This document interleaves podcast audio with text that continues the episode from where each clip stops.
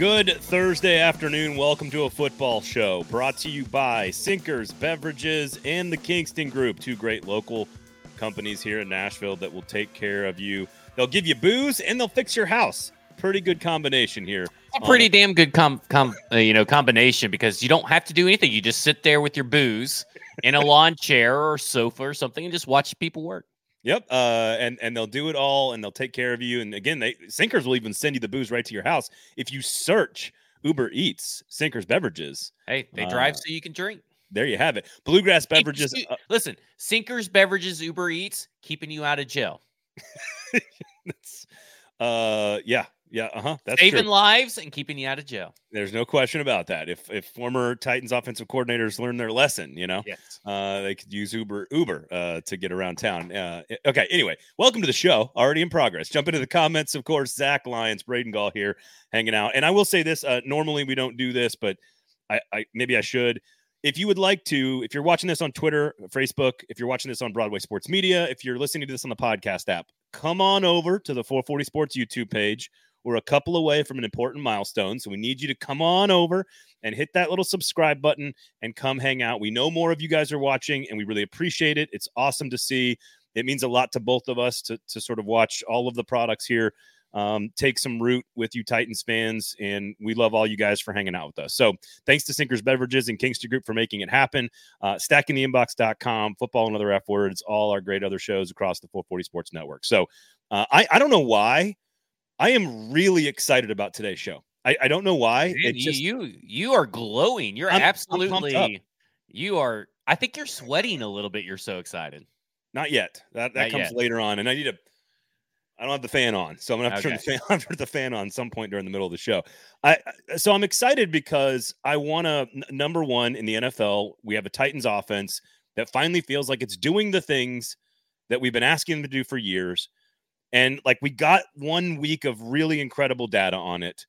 Week one was a liar, but Tannehill admitted he was kind of the problem. And it looked like he obviously had his career high completion percentage the next week. So I assume somewhere in the middle is what you should expect. But we've seen 2 weeks of creativity and first down passing and all this fun stuff that we've asked for from the offense. I just want to see what the next step is. And this is a big challenge, a really good Cleveland defense. In the SEC, we have no freaking clue who's great. I feel like this Cleveland defense is like the Chris Hubbard of defenses in the NFL. Okay, we'll get to that.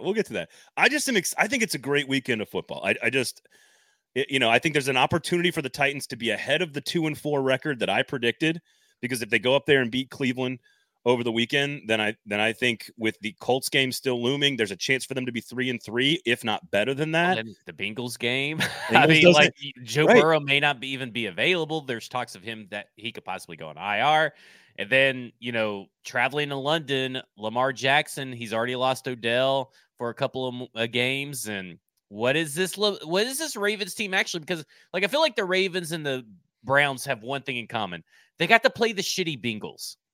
Yeah, the bad Bengals. Yeah, the bad Bengals. Before Burrow gets healthy and they figure it all out. And everything.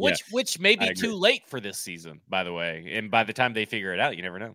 That might be true. Listen, I'm picking the Ravens to win the division. I did that in the summertime. So Kevin, welcome to the show live. We do appreciate you coming, hanging out again. Subscribe to the 440 Sports YouTube page. We really appreciate it. Tell one of your friends to subscribe to this. We got previews for all kinds of college football games. You got football and other F words up there. You got the Hot Read podcast. You got so much football content geared towards Tennesseans, SEC fans, and Titans fans. We really appreciate your support. So go give us a subscribe. I just can't the SEC weekend is awesome. The NFL weekend is great. I think the Titans have a chance to pull an upset on the road. Yeah, that's true. But you know what? I don't know. It's a wonderful time to be alive, Zach. That's all. Can't disagree. So part of my let's get right into the matchup here, of course, because there's so much to discuss with this Titans-Browns game that I find utterly fascinating. We will get to Deshaun Watson, of course, not being a good quarterback since sexually assaulting 22 people. Like basically since that moment, he has not been a good quarterback.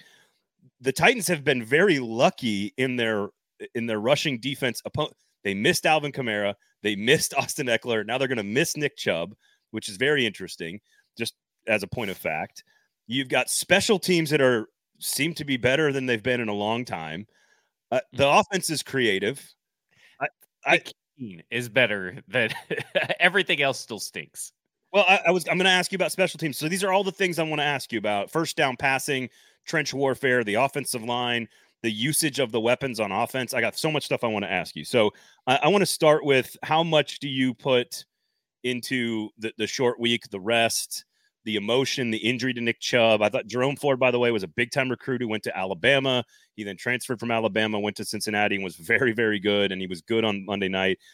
How much do you think it matters, the short week packaged with a pretty emotional game against Pittsburgh where you lose your star and a really disgusting injury? How much of that is a factor this weekend? I think it depends on the player in the locker room. Probably not a big factor for Myles Garrett, but probably a really big factor for Deshaun Watson, who's already not mentally there. He's just he's got a blank, stare on his face. He's all up in his head. The outside noise is getting to him. He seems to be someone that would short week, bad game, two turnovers that turned into touchdowns for the other team. Just so much going on. Yeah. And Deshaun Watson said, this seems like it would affect him. It's not good, obviously, for a team to see an injury and a comrade go down like that. But it's also in the NFL, most players have preached, you have to have a short memory. You have to move on.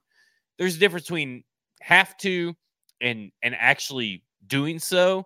But I feel like most players just, they know, right? They know this is part of the game and probably have seen similar injuries that have happened throughout their college career to the professional career, depending on who they are. So I don't think it's a factor for everybody in the locker room, but I definitely think the performance from the offensive performance on Monday night and the previous week, that is weighing heavily on a team that is just kind of skating by. Yeah. So you said you called him his comrade. So does that make Deshaun Watson a Russian communist as well as a serial assaulter? Yeah. Okay. All right. Good. That's good. I'll let you slander Deshaun Watson and put on any label, true or not. All you have to say on a podcast to get away with it legally is just say, I believe he's a Russian spy. I believe he's a sexual serial assaulter. I believe he's played some shitty ass football since getting accused of all of those things. Yeah. In two games. Now, I know they beat Cincinnati in week 1 in two games, 55% completion percentage, less than 200 yards per game, 69 quarterback rating, 2 total touchdowns. The Browns offense has turned the ball over 6 times, 5.6 yards per attempt. He's just not including he's not last year's football. Stats, right? You're no, that's just in two games. Yeah, that's what I was saying. You add in, since he's become a Brown, and because this is technically, he's now played 8 games, if I'm not mistaken. So he's played half a season, right? And then there is a big break in between that, but he's definitely played half a season. Sure. And he's been just absolutely garbage. And it gives me life. It's like a UT loss in the swamp. It just nurses the soul. It's like losing to Ole Miss at home in Tuscaloosa, just nurses the soul. And it's also great for the fact, not only is a horrible human getting what he deserves and a franchise that paid a horrible human getting what they deserve and a fan base that continued to support a horrible human getting what they deserve, but it's also the national media who is already, after a year, just washing all the sins away of Deshaun Watson and picking this team to be Super Bowl dark horses. Yeah. And I'm thinking, did you not even watch football? Everybody, here's the thing. Good Deshaun Watson was 3 freaking years ago. Good Deshaun Watson, near elite Deshaun Watson is not coming back. It's just a state of the fact. It's not coming back. Yeah. And people got to realize that and quit clinging. Sometimes recency bias is a good thing, but also sometimes taking into account that something was 3 years ago. It's like people who keep saying, well, Lamar Jackson was MVP, unanimous MVP. Okay, that was 2019. We're in 2023. Let's get real. No, I agree. And Stoney backs you up there. Jordan Pace, interesting question. The 101 start to 2023 being more like 2021 versus last year is an interesting discussion. Mm-hmm. The Chargers win is so similar to the win at Seattle. That was the Julio Jones game, of course, in overtime. Big plays on both sides, but a comeback and game winner from a veteran kicker. What do you think about that? I think that's an interesting point to make when you compare the 1-1 start, because I think there's a lot of things to really like about this team. And I still think there are some questions that we had in the summer that I still have today after two games, in particular the offensive line. But, like, you know, I think there's a lot. I'm part of the reason I'm in a good mood is I'm just like, I think there's more reasons for optimism. Look at you. Well, but here's the other thing. I think we are in a year, and maybe you and I have talked about this. I don't remember because I do a lot of shows. But I think we are in a defensive year in the NFL and in college football. Some of that in college football is the offensive lines are bad, the quarterbacks are bad. But I think defenses have had 8 years to study RPO, this stuff that's been very prevalent in college football and pro football for the last 10 years. And I think we're seeing, like, a lot of these star quarterbacks in the NFL are struggling. And if you are built like the Titans, that's a good year. If you're going to play a bunch of rock fights, Titans are pretty comfortable in a rock fight. And I think this weekend is going to be a big old massive rock fight. Yeah, I don't know. Like, I have this weird feeling that I think the Titans aren't going to be in a rock fight. And, like, I can see why people think that, because of the Browns defense and what it has shown, and quite frankly, what the Titans offensive line has shown. But for whatever reason, I just have this sneaking suspicion that, like, the Browns defense is kind of a mirage. And I'd like to dive into this just real quick and I'm going to try not to go stat heavy too much. But when they're on defense, when Cleveland is on defense last year, they were 25th in overall EPA. They are now second. That seems like a mirage. They were 32nd in rush EPA. Now they're 7th. That seems like a mirage to me. That seems like something that, like, that's the benefit of the schedule. Now, you can only play who's on your schedule. But when you jump from overall success rate allowed, you go from 22nd worst to number 1 in a span of a year. Yeah. Doesn't seem, yeah. And all they really added was Dalvin Tomlinson. Like, they didn't add anybody really big. And to me, it seems like the benefit of playing the Bengals and the Steelers more than it is that the defense is really good. Now, maybe Schwartz is that good, but it seems to me this could be a little bit of a mirage that everybody needs to take notice of. Couple quotes. AVing says, no one in the national media watches football, I am convinced. As someone in the national media, here's what I would say. And because he said, they literally said this week the Titans have a bad rushing defense. Here's what I would say. As someone in the national media, I don't watch any of that stuff. I don't consume any of that stuff. If you care about the Titans, you listen to Zach, and you listen to Mike, and you listen to me, and you listen to PK, and you listen to the stuff that's here at practice covering the team every day. I don't get sucked in. Don't take the bait. We've covered that way too many times. So I'm not calling you out, AVing. I'm just saying that's an observation there. Ed says, can they deploy an 8-man front on offense to keep Tannehill alive as we build our win? Brought to you by the Kingston Group. We will explain what their offensive strategy should be. Tim says, sounds like a perfect year for exotic smash mouth. Yes, that might be true. Here's what I will say about the Browns defense. And I think Mike Vrabel said this at his press conference. 25 snaps so far in 2 games on defense in which the opponent was in 2nd and 8 or longer, which means they, and 25 first down snaps, they have won that down. And what do we know about the Titans' new offense under Tim Kelly?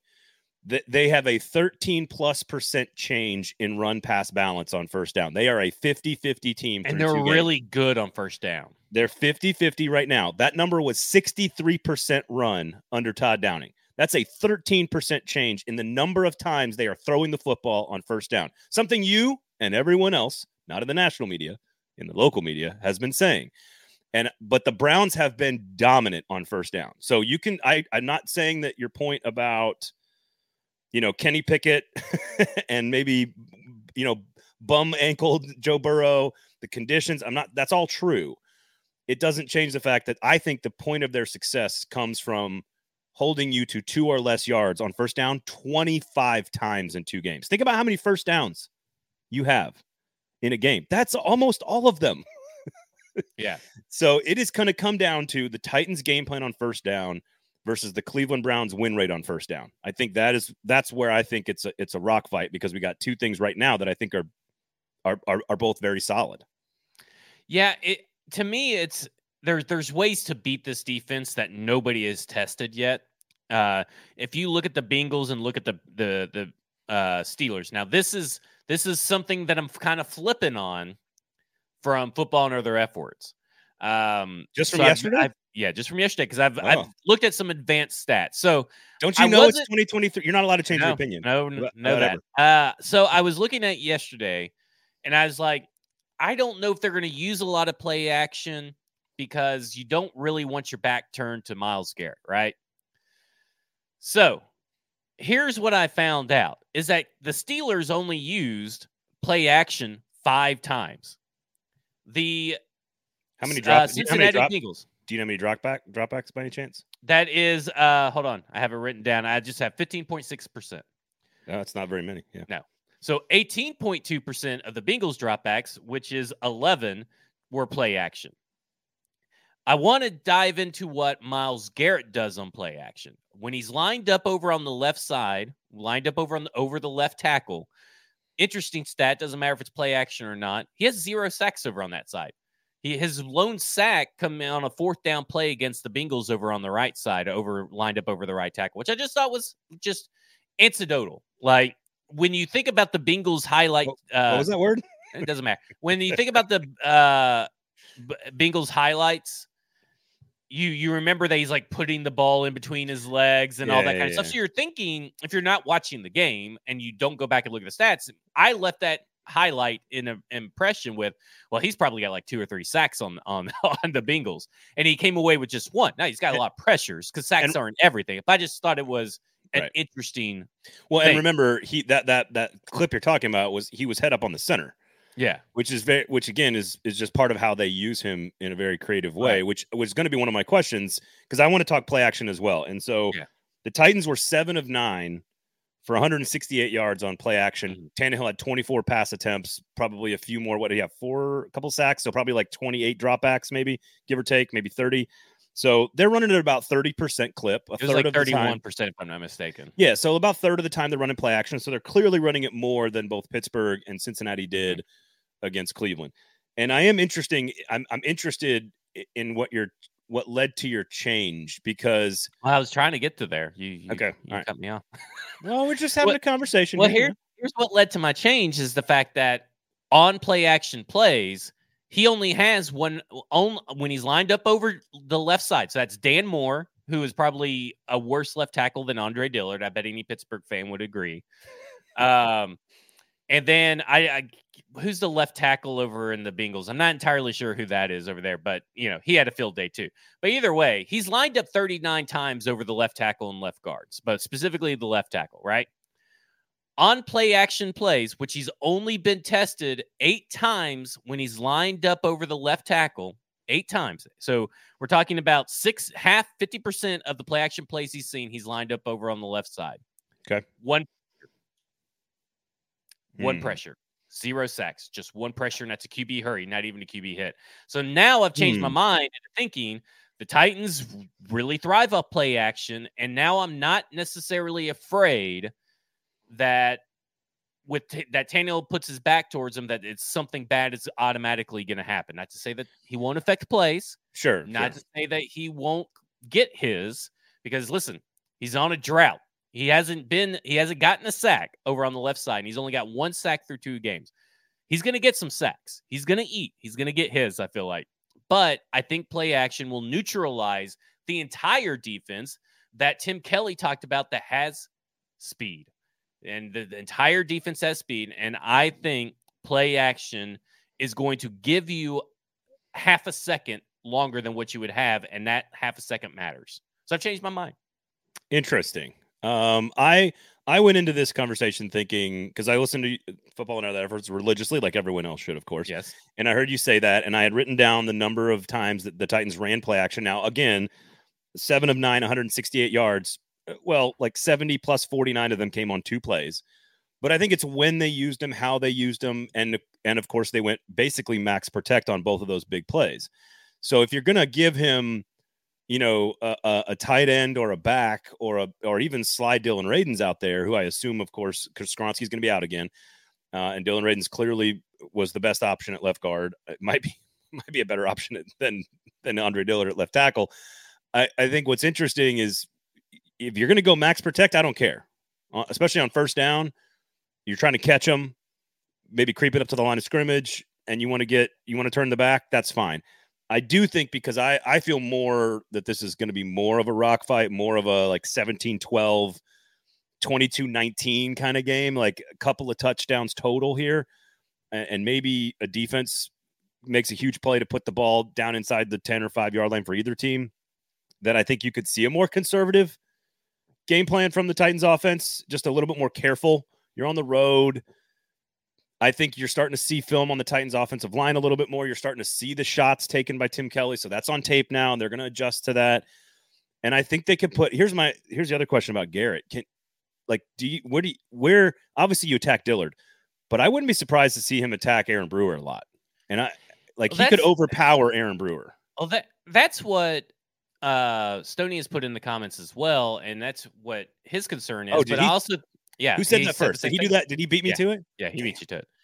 Daniel Brunskill is right there. Dillon Radunz is right there. I know neither of those guys are, world beaters or whatever, but I feel like the better matchup, if I was Jim Schwartz, would be just letting Dalvin Tomlinson bully his way through Aaron Brewer. I don't know if you necessarily want to move Myles Garrett around, but if he's not getting any pressure, which he's going to, right? Like we saw Joey Bosa on 19 snaps get 15 pressures. It was ridiculous.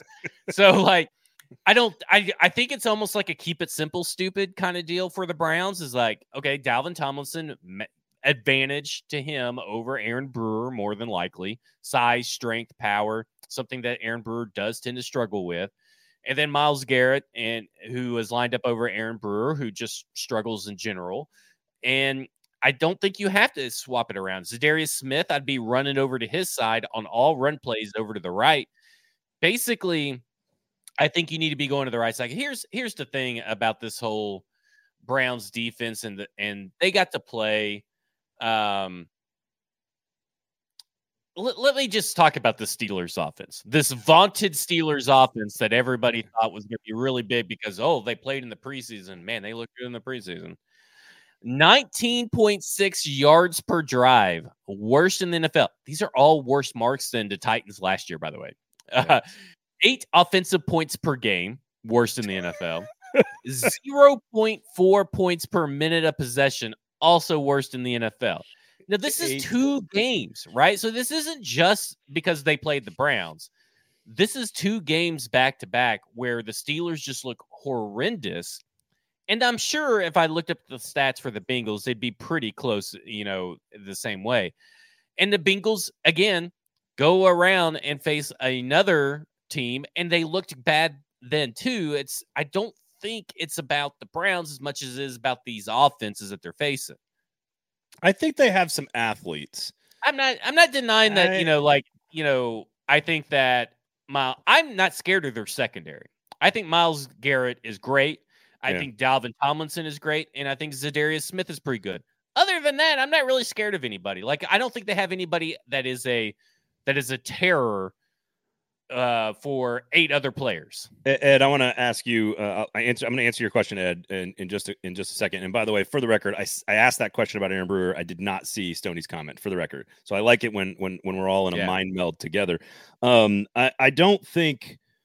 I think the difference, and I think you guys said this as well with Herndon, I think the difference between the athletes for Cleveland and the athletes for the Chargers is I think they have a good scheme and good coaching with Jim Schwartz, and I don't trust the Chargers' entire coaching staff to sort of put everybody in the right places. Justin Herbert makes up for a lot of that, and the secondary for the Titans, and we'll get to that matchup, which is a different side of the game. Do you think that because it's Jim Schwartz's defense that the Tennessee Titans actually have the advantage? Because a lot of conversation has been, well, Jim Schwartz knows how to attack this offense. Well, this is entirely different. I mean, Jim Schwartz knows how to attack every offense. Okay, let's first off say that. Second off, I don't think there's an advantage because it's an entirely different offense with entirely different verbiage. All this stuff that's different. The philosophy is different. But Jim Schwartz's defenses don't really change too much. The talent may be better or maybe faster. Yeah. But Tim Kelly, Mike Vrabel, and Shane Bowen should know how to attack this offense, right? This seems like a week where Vrabel is in the offensive room helping them know how to attack. Yeah, I actually think it works for both teams, honestly, and I think it's why it's. I think it's a wash. I think it because Tim, like the knowledge between these two teams, going back to Houston, is incredible. Like Schwartz knows the Titans know Schwartz. Kelly and Vrabel know Watson. Watson knows Kelly and Vrabel. Like it just there's a lot of like knowledge that's Kelly, Vrabel, Pat, Charles London, and Shane Bowen because he was over in the Texans at some point too. I mean, there's a lot of people that know Deshaun Watson. All right, so quickly here as we build the game plan, and we'll switch to the other side of the ball here in just a second. Brought to you, of course, by Sinkers Beverages and the Kingston Group. Ed asks, who's got more of the edge? Titans O versus Browns D.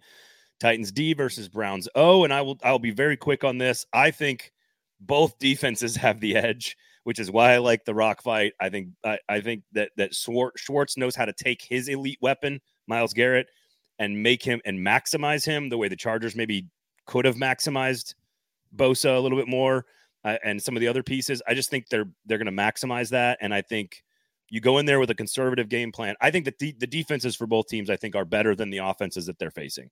That to me says tough sledding, lots of second and long, lots of third and long, lots of punting. Special teams are going to be critical.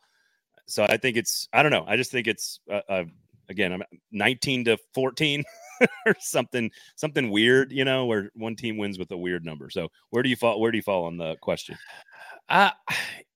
I think that the Browns O is so much worse than the Titans offense. And I feel like the Titans defense and the Browns defense are very similar in level of success that I think the Titans, if there's one, it's an or. So I'm going Titans D versus Brown O over the other way around because I just don't have faith in I don't like Kevin Stefanski as a coach. I think I don't think he's a very good head coach. I don't think Deshaun Watson's a very good quarterback or person. And I look at the running back situation now. I wasn't really scared of Nick Chubb anyway because the Titans' run defense is just that good. Like he may get like 90 yards right on the ground, but he's not going to get 100 or something like that. They're probably going to stop him when they get into the end zone or the red zone. But I'm not scared of Jerome Ford. That does not mean that you just like abandon the run. But you know, I look at the sacks that have come, and Warren Sharp put the stat out. Did I bookmark that? Because I sure didn't. Because I'm an idiot. Let me while you look for that real quick. The Browns have run for 404 yards in two games. Yeah, that's a really good sign for Derrick Henry when he faces the Ravens or faces the Steelers and the Browns. Obviously, no Nick Chubb. I do think Jerome Ford's pretty good, but I agree. Are we officially switching to the other matchup, like to the Titans defense here? Is there anything else you want to add to the Titans offense before we switch? No, I just think play action. I don't care. I think I'm coming around to Tim Kelly's idea that like I don't really care about snap counts and splits for Derrick Henry and Tajay Spears. I just want what's smart. So it may change week to week. Like week one, Derrick Henry should have got more. Week two, I thought it was a pretty good split. I think I would rather have Tajay Spears get a little bit more rushing attempts, but I'm going to be fluid about it. But doesn't mean I can't be critical. Yeah. I think this is the one thing I noticed about just as an aside based on what you just said. Burks is leading all offensive skill players in snaps with 99, which is about almost 80% of the snaps. Chig is number 2. NWI is number 3. Hopkins is number 4. Henry is 5th in offensive snaps amongst all skill players. So that's tight ends, receivers, and running backs. Then you have Wesco with 65 snaps. Spears with 58 snaps. Chris Moore, Josh Wiley, Julius Chestnut. And my first thought was, if you've got enough different pieces that Derrick Henry and Tajay Spears are 5th and 7th on your usage list of offensive playmakers, you're in a pretty different spot than Titans fans have been in a while. So that's my first. That's without Kyle Phillips. Like, and that's without Kyle Phillips is just two more games away, right? Like it's just 2 more weeks. My last points on the offense. You gotta get rid of the pre-snap penalties. They've got to fix that problem. That's been a problem for a year and a half now, and I'm getting a little concerned about it. Vrabel harped on it all week. Everything he was saying was tying into down and distance, down and distance, down and distance. And you cannot be taking false starts, the holdings, but definitely the pre-snap stuff. You can't have those problems. So I think neutralizing Garrett, terrible on second down. You got to quit putting yourself in worse second down positions with first down penalties or second down penalties. 70% of their passing offenses come on first down, which is amazing. But it also means you need to be better on second down, to your point. So, all right. So that, I think a healthy sort of fluid balance between Henry and Spears. I'm okay with how they're using the receivers. And yes, I am NWI's biggest fan. You are correct about that. Chig was more involved in the offense last week. I expect to see another layer of Tim Kelly's offense this week. I think it's going to be... And the Renaissance continues. And that's the last piece of this, which is I assume we're going to get the same five. I think if you want to hear a longer conversation about the future of the offensive line and what could happen in a couple of weeks or next or as the season goes along, if Dillard can't play well, go check out Football and Other F-Words. Neutralize Garrett. I think it's quick passing game, play conservatively, continue to mix up the offensive snaps. And I would do a lot of play action out of shotgun. I like that too. That keeps everything in front of you. That keeps Tajay Spears involved as well, just in case he wants to go on a wheel route. If you got screens would be another good way to attack this Cleveland defense, by the way. Only 9.1% for I didn't circle my damn numbers. I think it's 9.1% of the screens they've seen over the last 2 weeks. So increase your screen usage, increase your play action usage. Do a lot of that out of shotgun, and I think you're saving yourself a lot of hurt. It is the Spears, Henry, shotgun, Chig, Burks, pre-snap motion, creative play calls, creative design out of the backfield over the middle. That's how you can stop. That's how you can neutralize Garrett with scheme. So and we've seen more of that. That's what it's going to take. You cannot rely on personnel alone to neutralize Garrett. You're going to have to scheme ways around it. So I trust that Tim Kelly can do that.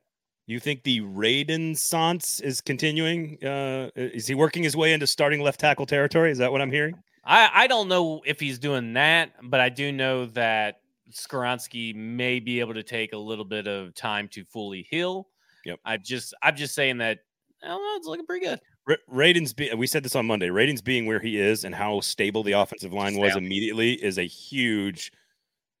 You're telling me, why am I optimistic? Radunz is a big part of it's Tim Kelly and Dillon Radunz of all people. That's me optimistic. All right, so let's switch over to the defense and. Here's my I'm going to start with this because we know how good the Titans' rushing defense is. 8 straight games without allowing a team to go over 100 yards. The Browns are over 400 in 2 games. Is this the best interior offensive line that they've faced to date? Is it the best offensive line that they've faced to date? Ethan Pochich out of Michigan, big-time recruit. Wyatt Teller, Joel Bitonio, really good interior group that, is not going to be there's very few teams that can line up and go against Simmons and Tart and or whoever else is rotating in and actually kind of, hold their own against those guys. I'm not saying they're going to run for yards, but I think they can hold their own. And is this the best group that they've seen? It's the best offensive line. Yeah, I guess I would say that they've seen. I don't know. I mean, the scheme for Kellen Moore, on week one, if Austin Eckler was healthy, and Nick Chubb are healthy, then I don't know. I think they're seeing the same. This is the best offensive line. Not sure if it's the best scheme that they've seen, but I think it's the best offensive line that they've seen. It's definitely the worst quarterback. Yeah. Derek Carr is pretty bad. Everybody's praising Derek Carr week one, but he looked pretty bad last week. Worst quarterback, second worst wide receivers, I guess, or I guess the middle of the pack in the wide receivers. I think Chargers had the best, I would say. Yeah, I would say right now that the Browns wide receivers are better than the Saints wide receivers. I mean, Elijah Moore's not been anything special. Cooper's back, of course, and that's a dangerous weapon. I think the guy to watch out for is David Njoku. I think their tight end He's a mismatch for almost every defense. And he's hardly ever used. Like, I don't understand it either. I don't understand it. I think, but Elijah Molden's been on the field for like every snap and is extremely versatile, and they're using him in a lot of different ways. There's a lot of open. Here's the other thing. There's a lot of open space. They've given up a lot of chunk plays in the middle of the field. That was Keenan Allen. Other than that one down the sideline and the touchdown, he was feasting over the middle. They threw to tight ends. The Saints did the same thing with Olave. I would be concerned about attacking the middle of the field and the middle of the defense. And that would be my concern is again, Watson taking the ball out of Watson's hands, right? Like quick, short passes over the middle and letting the people do the work and not Watson, and making it easier for him would be something that I would watch out for. Well, here's the good thing about facing this team. We know that the Tennessee Titans do not like to blitz, right? Their thing is that we want to send four at you when you pass the ball. The Cleveland Browns right now tied for 7th in most pressures given up when the other team does not blitz. Oh, okay. So that is really good for this Tennessee Titans defense, and why I think they have the advantage. When we were talking about Ed's question earlier, that's one of the advantages I was considering, because way down the list is Tennessee, who is tied with Philadelphia, which is kind of good company sometimes to be with when you're with the Philadelphia and its terms. You're talking about the amount of times that they blitz on defense. Yeah. Well, but the amount of times that your quarterback is under pressure. So like, Deshaun Watson is seeing a lot of pressure on four-man rushes or less, right? So not blitzes. Gotcha. It's really good that Tennessee, on the other hand, is tied with Jalen Hurts in that kind of a stat and that Philadelphia line stat. But to me, when you're talking about pressuring, Pittsburgh has only blitzed like 20% of the time, and that defense was really successful against the Browns in most cases. And I feel like this team is a little bit more well-rounded than the Steelers' defenses. So I feel like when you look at this team and look at this offense and how to attack, it really lines up well with what the Titans like to do. Like, it lines up perfectly. And Jeffrey Simmons talked about this. Like, they are studying and watching and are very aware of Deshaun Watson's and how he carries the football, which is he's had 3 fumbles already, 2 interceptions. The Titans have to create some havoc plays and some turnovers, but that they are studying. Like, I mean, he's always, his entire career, he's carried the football like out here. Like, he's always carrying it like this when he runs. And so they're very, you know what? Hidden advantage. Okay, I'm gonna let you finish because I got a hidden advantage that just came up, and it kind of ties but doesn't tie. You're too excited. I might just need to stop. Like you're like no. I just think that my point is that they've studied it, they've seen it, they've looked at it, they know it, and they're gonna go after the football. And because again, Ed said, look, the Titans need to create some turnovers. They have not really. They've actually there's not been a lot of turnovers on either side for the Titans, which I'm okay with. But the Browns are the opposite of that. 6 turnovers in 2 games. A lot of that's on Watson, and I think they know they can go out there and take advantage of the sloppy ball handling and the decision making. So now I agree with Ed, by the way, as well, that they need to walk away with some turnovers. Like the Tennessee Titans, I don't have to have pick sixes, but they should be able to walk away with like an interception and possibly a fumble or 2 interceptions. There should be multiple turnovers generated from this game by this defense. If there is 0 turnovers generated in this game, I have some questions about the viability of the defense going forward, because you have to create turnovers in this league. You just have to, especially when you have a quarterback like Ryan Tannehill, who can get a little streaky with his turnovers. So you got to start generating and getting a positive turnover margin going to be good in the NFL and considering the NFL. Stoney's calling for the Bayard pick. So there you go. He's called his shot. I like that. He's watched a lot of film, which will be out at stackingtheinbox.com and prep work for this game. And he says, it right here. Watson forces deep balls to receivers that aren't that explosive. I'm calling it now. Bayard gets a pick in this game. And he says, I need a TR Tart scoop and score. Here's what I'm calling. A Danico Autry strip sack. That's what I'm calling. Danico Autry strip sack. So 2 things. The first thing is not the thing I was excited about, but it is still a good stat. Myles Garrett and the Browns have played the Houston Texans twice when Tim Kelly was the offensive coordinator. He's gotten half a sack in those two games, which I think against a Houston Texans offensive line, that's a good thing. To me, that screams Tim Kelly did a good job of protecting the quarterback in some form or fashion, right? Okay. I'll throw that out. I think that's very important. The other thing is that right now is the perfect time to play the Browns, because all they're going to want to do, if you're a ref, is give a flag to Deshaun Watson this offense for him putting his hand twice on referees in the Monday Night Football game. They're going to be out for revenge. I guarantee you this will not be a straight-up called game. These refs are coming for him. Little hold, every little thing. As an objective analyst, I don't love winning games that way. As a fan of a team, don't give a shit. take the win however you get it. Ed, here's what I'll do. I'll double down on calling my shot, because you said, he says, no, B, come on. You want an NWI game winner. Here's what I'll say. Nick Westbrook-Akine scores the game-winning touchdown on probably a pass in which he's standing in the end zone when he catches it, of course. Yeah. No yak. And a Danico Autry strip sack. Those are the two things I will call. And again, we'll talk SEC, and there's some other games in the NFL I want to talk about. We are of course brought to you by Sinkers Beverage in the Kingston Group. I think there's a chance that Nick Folk kicks another game winner. I think this is low scoring. Again, I've mentioned it. I'm gonna go I think the Titans win, but I think it's 17-12. Yeah. Nick Folk is the proof that Titans only need old kickers, someone that already knows how to kick. It's that way Craig Aukerman can't get in their head. Can I ask you about broadly, do you not feel that with Nick Folk going 10 for 10, 7 of 7, and then 3 of 3 in extra points, Stonehouse is still pretty solid. Kiaris Jackson seems to have maybe stabilized. At least he's not great, but he's stabilized the return game. Do you not feel that they're in a better spot on special teams than they have been in a while, and that in a game like this, a special teams could be a much bigger factor? I think they're on solid ground, but that doesn't mean much.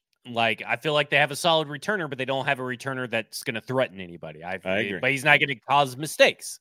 I agree. I feel like they have a great punter who has now gone from really long hang times and to allow his coverage to get in there to now really deep balls, and coverage is awful. The coverage unit is awful. And I feel like what you're saying is correct, but I feel like it's in a negative way. The fact that the Browns have returners that can probably really take advantage of that situation. Poor coverage units and Stonehouse out kicking his coverage. I think Nick Folk has shown that whatever the game plan is, whether it's to do touchbacks or whether it's to make them return it, he's gonna be able to do it. Whether it's kicking a field goal, he'll be able to do it. He has shown that. So my concern is coverage units, and that is a huge concern for the special teams. And I do not have the faith in the personnel, and I do not have faith in the coach. Zach in the comments, not Zach on the show. I'm not reading that joke. I'm just not going to do it. But here's what I'll say. It strikes me as similar analogy to where your offensive line analogy, and even though I might disagree with where the analogy is, they went from one of the worst special teams units to 20th. You know, they're 18th or they're 21st or whatever. They've gone from really, really sucky to slightly below average. And that's still an improvement, right? Mm-hmm. And that's how you've been talking about the offensive line, I think, for the entire offseason. So, and I agree. All right. Well, there you go. What other building your win, brought to you by the Kingston Group. I want to glance at other games. If you've got another game you want to, touch on, go for it. The only two teams in the AFC that are 2-0, we only have two teams in the AFC. Miami and Baltimore are 2-0. Baltimore will host Indianapolis. With Anthony Richardson still in concussion protocol. So there's going to be another fake win for Baltimore. Yep. They're really good at getting fake wins. They've been like that for forever. They all count. Baltimore, an 8-point favorite at home against Indianapolis, which again could move Baltimore to 3-0, but also could give the Colts another loss. Houston is a 9-point underdog at Jacksonville. I saw a little bit more life from CJ Stroud in the passing game last week for Houston. Jacksonville, it came at inconsequential moments. Yeah, I agree. I agree. So I think we kind of know what Houston and Indianapolis are going to be this year, especially if Richardson can't play, but you know, this is one of those where you're a 9-point favorite at home. If there's Jacksonville's got to win this game, Trevor Lawrence needs to play better if they want to, you know, kind of keep up here. I just am keeping an eye on it. I think it's never too early to keep an eye on and root against. You want Houston to win this game. You know, you're good with Baltimore. You want to take control of the division as soon as possible. Yeah. Again, they're playing all. Here's the thing. Sorry. They're playing all their division games now. Like all these teams are playing each other. The Titans have all their division games later. Yeah. I look at it this way. Doug Peterson said it best, is that this slow starts can't happen in the NFL. Like they really can. They're very rare that slow starts or even terrible starts turn into something. I mean, nobody's really talking about how bad Trevor Lawrence was against a Chiefs team that gave up 3 turnovers. They had 3 turnovers. They had fumbles and all this stuff. And he couldn't get it done with a fully healthy pass-catching weaponry. And now listen, he made some throws, but they were throws that were just slightly putting the receiver in a bad position to be able to come inside the end zone. Right. But those are that's thin margin of error throws that you expect a guy that everybody thinks is already elite to make. And nobody's talking about that Trevor Lawrence has looked pretty rough these first 2 weeks. I would say everything says he's below average, but I also don't think that the quarterback play is that great this year so far. I was going to say there's a long list of guys that are really bad. I feel like you can rank them 1 through 32, but really there's 20 people that are below average. Like there's only 12 good quarterbacks and there's 20 people below average. There is no average. I will say this. I think the Chiefs defense is significantly improved. Just that's not to make an excuse for Trevor Lawrence. I just think that's an actual unit that's better. That's a team that you're going to see, right? Like if you're going to be a contender, that's a team you have to show up against. Yep. I think Kansas City is a more balanced football team this year than just being Mahomes heavy and Andy Reid offense. I think they're a little bit more balanced. So keep an eye on that. Miami, you got Jalen Waddle in concussion protocol as well. But again, that's the AFC picture. That's just I just want to I'm keeping an eye on stuff. Is there any other game you're looking at that you actually are just genuinely intrigued by? Whatever game Puka Nakua's in. Give me all the Puka Nakua highlights. Puka Nakua. Tutu Atwell playing well for the Rams. Which is surprising as well. Like where'd that come from? Well, they who are they playing? They've got a really good game this weekend, I feel like. Let me check my Puka lineup here and see if they're playing an interesting team. I can't remember why that. The Bengals on Monday Night Football. Yeah, that's an interesting rematch there, the Super Bowl. So, okay, you want to get into the SEC here? Let's do it. Sinkers Beverages, Kingston Group. You guys know the drill. All right. First and foremost, how worried are you about Alabama this weekend? I'm oddly calm because I think that. I think the reason that they didn't play Jalen Milroe was that they were like, let's take a week to see if there's any other better option. And there's no better time to do that than when you're playing this crappy team, right? So let's see what we got with Butchner, or Buckner, whatever his last name. Yeah. It doesn't really matter. He shouldn't be on the team anymore. He's not capable of playing SEC football. Yeah. So let's see what we got in these guys, right? Let's see what they are. Let's see what we got. So weird. I think it's weird, but I think that was the idea behind it. And I think the reason that Jalen Milroe has come back in is like, well, he's a good teammate, blah, blah, blah. What was he doing? Like beating people up and hit people's socks with soap in them? It's like, so weird. It's such a weird situation that he created. Weird. I think that is what was going on in his head. There are conspiracy theories that he was double secret probation suspended. Well, maybe he was. Who knows? So I feel like what they're gonna have to do, and they did it at the end of that game this past week. More Williams, more Rodale Williams, more running the football. Get back to basics. Make this a running football team first, and just beat the shit out of the other team. Like your run game is working. The fact that you didn't utilize your run game versus Texas more. You're not that team. You're not that Bryce Young team anymore. So I'm not panicked.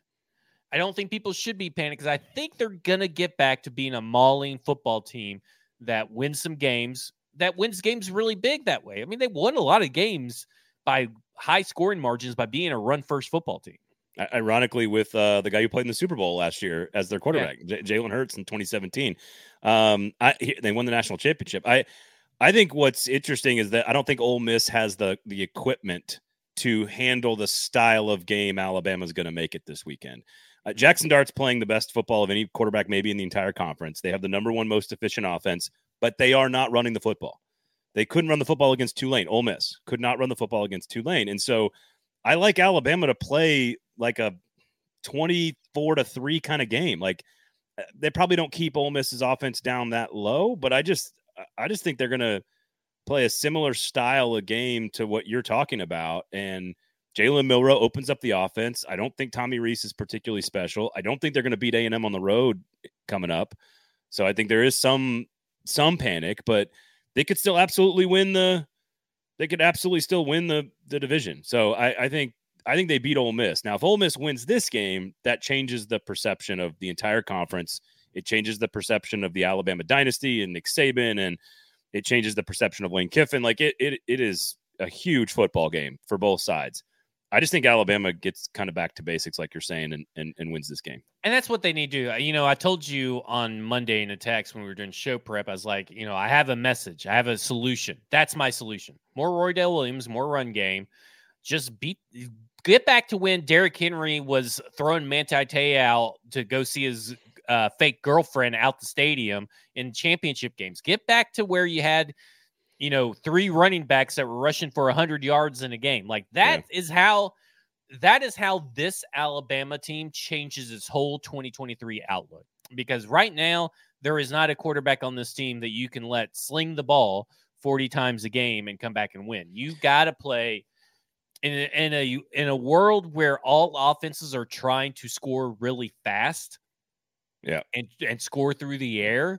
You need to pivot. It is time for them to pivot, because we kind of talked about how the NFL is kind of cyclical, and you were talking about how the defense may have the advantage in most offensive, you know, matchups.